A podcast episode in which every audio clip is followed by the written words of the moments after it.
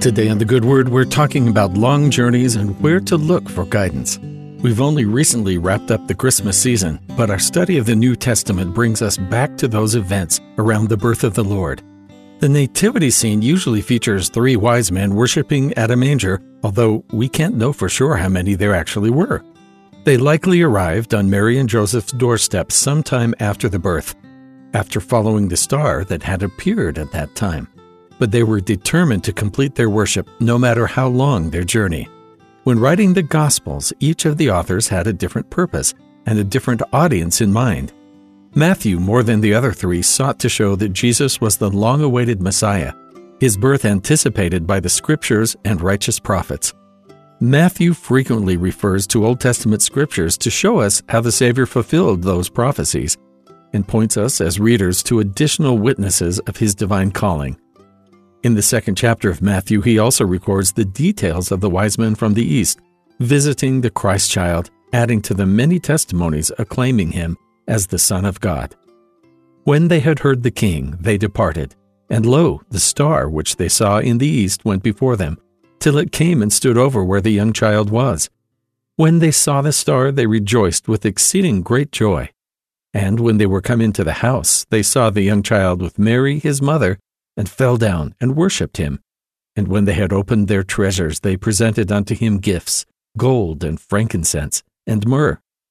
The wise men, like Matthew, knew how to read the signs and scriptures for the coming Savior. We don't have much information on them in the scriptures, but they were clearly righteous men with a spiritual sensitivity to recognize guidance from heaven and act on it. Before they had found the Savior, They'd met with King Herod, who asked them to return to him with news of the Christ child. But they were warned by the Spirit that he sought to kill the young child and foiled his plans. Their loyalty was not to political power or tied to their obvious wealth, but to the light of God they sought. Throughout their long journey over foreign countries, the wise men had the words of the Scriptures and the sign of the star to guide them, but likely very little else. They simply had faith that there was a child king at the end of their path, trusting that their act of belief would sustain and guide them.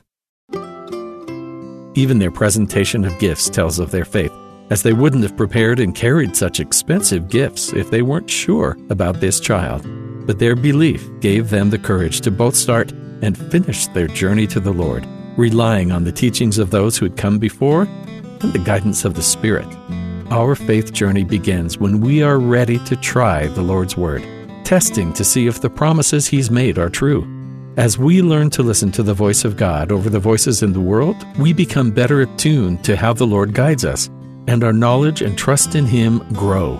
Often, we're asked to take steps in a direction where we can't see very far, and it may be more tempting to stay on more familiar paths but the Lord promises if we walk where He has, we'll reach a greater destination than we could ever reach on our own. And that's the good word.